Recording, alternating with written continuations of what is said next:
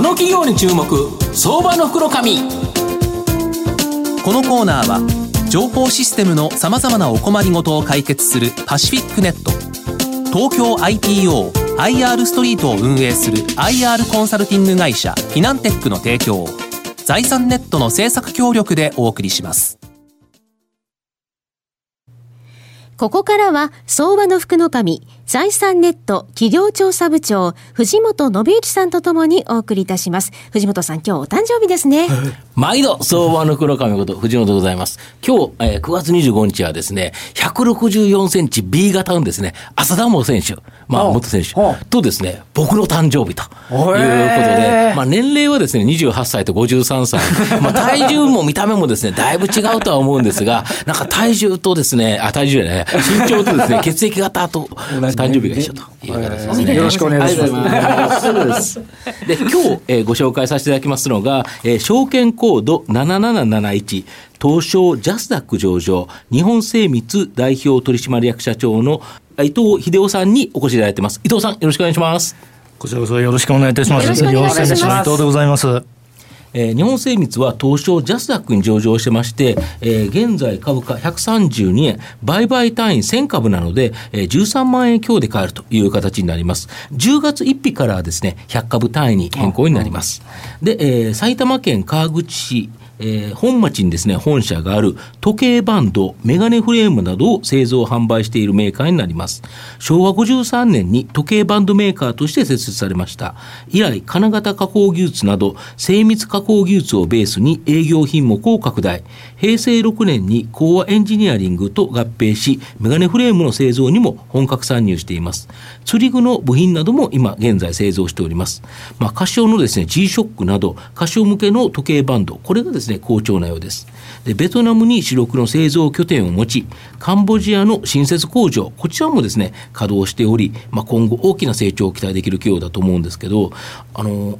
伊藤社長、あの、はい、現在の主力製品は時計バンドなどの外装品とメガネフレームになるんですが、はい、これどのような会社に納入したり販売されてるんですかね？はい。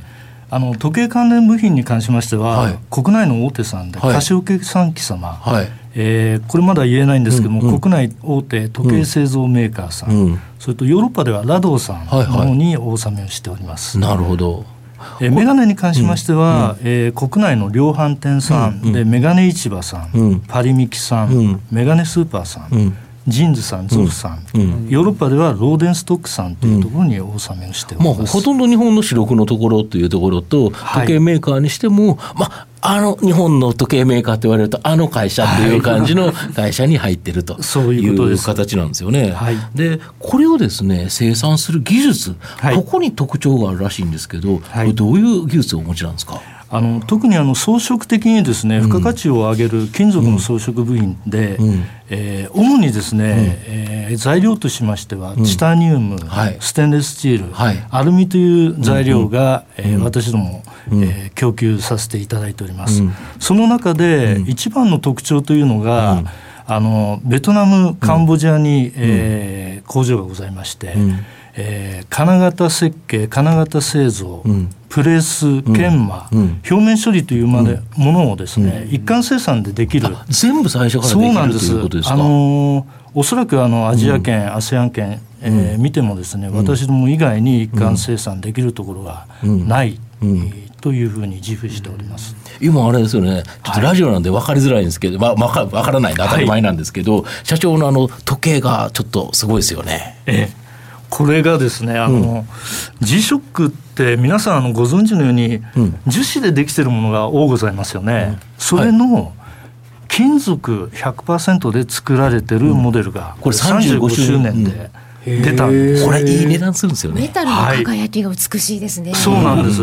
でまあ、あのおそらく、えー、中国だとか ASEAN 見ますと所得が、うん、えー、増えてまいりまして、うん、生活水準がだんだん高くなってくるじゃないですか、うん、そうすると、まあ、樹脂系の時計から、うん、えー、金属の方に付加価値を、えーえー、追われる消費者のニーズが出てくると思いますね。うんこれもだから人気なんですよね、今ね。大人気です。そうですよね。今、あの、市場でも、うん、えー、なかなか買えないようなプレミアムがついてるような状態ですよね。はい、で、御社面白いのが、まあ、中国はですね、今まで世界の工場として君臨してきたんですけど、はい、まあ、いろんな問題が、えー、まあ、アメリカとの問題とかいろいろ起こってるんですけど、はい、御社はですね、ベトナム、カンボジアで生産されてるんですけど、これ理由は何かあるんですか、えー、やはりあの、昨今言われております、うん、中国のリスクというものは、うんあのまあ、私どもの業界のメーカーさんを見ると、うん、環境がですね、うん、一人っ子政策で育った若年労働者が製造離れ、はい。うん、それと、えー、最低賃金が大幅に高騰しましたよね。で労務費だとかその辺を考えると固定費がアップしてる、あと熟練工に頼る作業でございまして、熟練工が高齢になってきて慢性的な不足ということで、中国の企業のオーナーさんたちが、まあ、ちょっとあのこの工場をそのままここでやっていいのかどうかって岐路に立ってるような状況で今はぎりぎりできるけど、将来的にどうしようかと考えてる、はい、そういうことです、うん、まあ、あの中長期を見たときに、私も20年前に、あのベトナムの方に工場を、え進出しております、それが、まあ、今、いい方向に追い風で、えーなってるんではないかなというふうに感じております、うん、あと、御社はこのカンボジアでですね、はい、まあ、50年の長契約で借りている工場用地、はい、まあ、東京ドーム3個分とですね、はい、まあ、広大な土地なんですけど、まだその1個分しか使ってない、そうなんです余ってるっていうのは、なんでなんですか、これ、もったいないじゃないですか。はい、あの本当にもったいないんですけども、うん、今、大きな工場が3つ立っておりまして、うん、時計の外装部品を、うん、えー、実際作っておるわけなんですけども、うん、おそらくあの先ほど申し上げた、うん、えーと、消費意欲が金属の方の高級品志向になってくると、うん。はい、あと2個分の敷地の中で、いろんな業界のオファーみたいなものもいただきながらですね、ちょっとあの政策的にそういったものも、うん、えー、仕込んでいきたいなというふうに思ってまして、うん、そういったものが生きてくるんではないかなと。中長期に考えた場合はですね。なるほど。そうすると工場拡張って言われた瞬間に、はい、もう土地はあるからもう作るだけということですか？はいはい、そういうことでございます。そこでまたすごいのが、現在の主力製品はこの時計バンドの外装品とメガネフレームという形なんですけど、今後他の製品にもなんか進出されるとか？そうですね。あの時計とメガネの外装の装飾というのは、うん、やはりあの。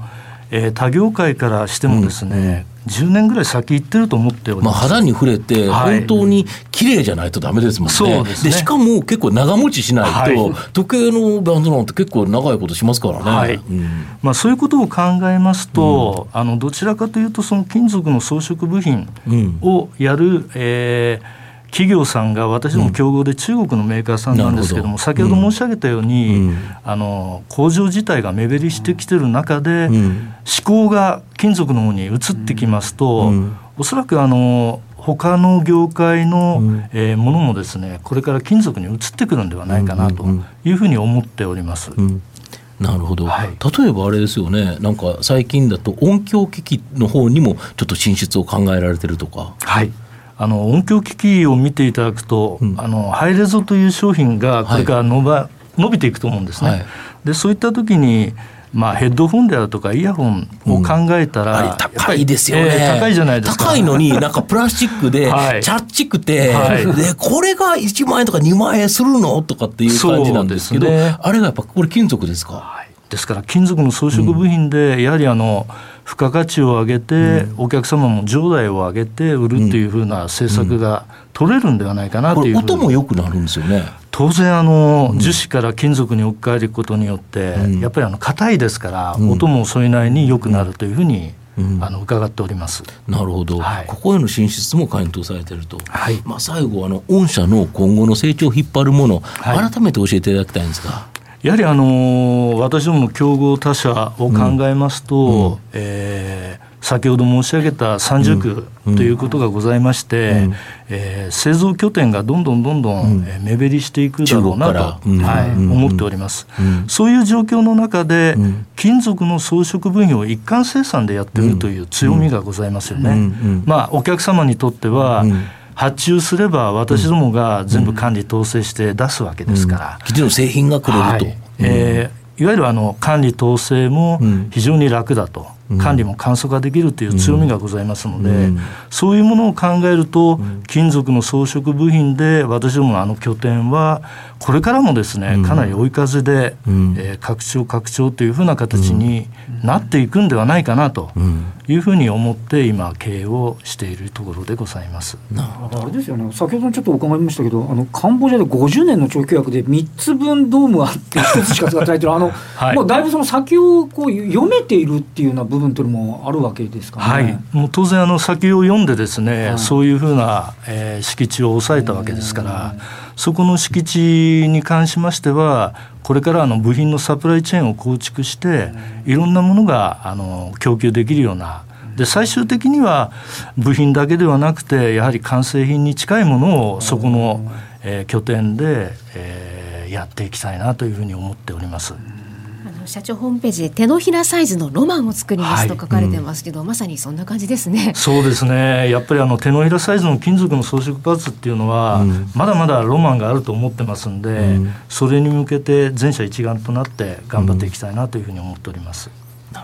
まあ、最後まとめさせていただきますと、まあ、中国はですね、まあ、賃金上昇などのコストアップや、まあ、米中貿易摩擦などの交換税など、まあ、世界の工場としての地位がですね、まあ、揺らいできているという形になります。日本精密はベトナム、カンボジアで日本品質の部品をですね製造しており、中国リスクを意識した企業のヘッジ先としてですね非常に注目されているとで今後は時計バンドメガネフレームで培った人の肌にですね触れる繊細なですね金属加工処理技術これを生かして、まあ、新規分野にも積極的にですね進出予定と、まあ、僕はじっくりと中長期投資でですね狙いたい企業だなと思います。今日は証券コード7771東証ジャスダック上場日本精密代表取締役社長の伊藤秀夫さんにお越しいただきました。伊藤さんどうもありがとうございました。本日はありがとうございましたありがとうございました。藤本さん今日もどうもありがとうございました。どうもありがとうございました。フィナンテックは企業の戦略的 IR をサポートします。国内最大の IR ポータルサイトである IR ストリートは3万名以上の国内外の機関投資家を中心とした会員が登録しております。iPhone アプリによる利便性と英語コンテンツは、特に外国人投資家のゲートウェイとなっています。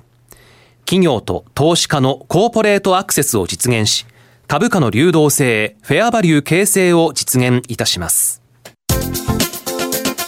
この企業に注目、相場の福の神。このコーナーは情報システムのさまざまなお困りごとを解決するパシフィックネット東京 IPOIR ストリートを運営する IR コンサルティング会社フィナンテックの提供を財産ネットの制作協力でお送りしました。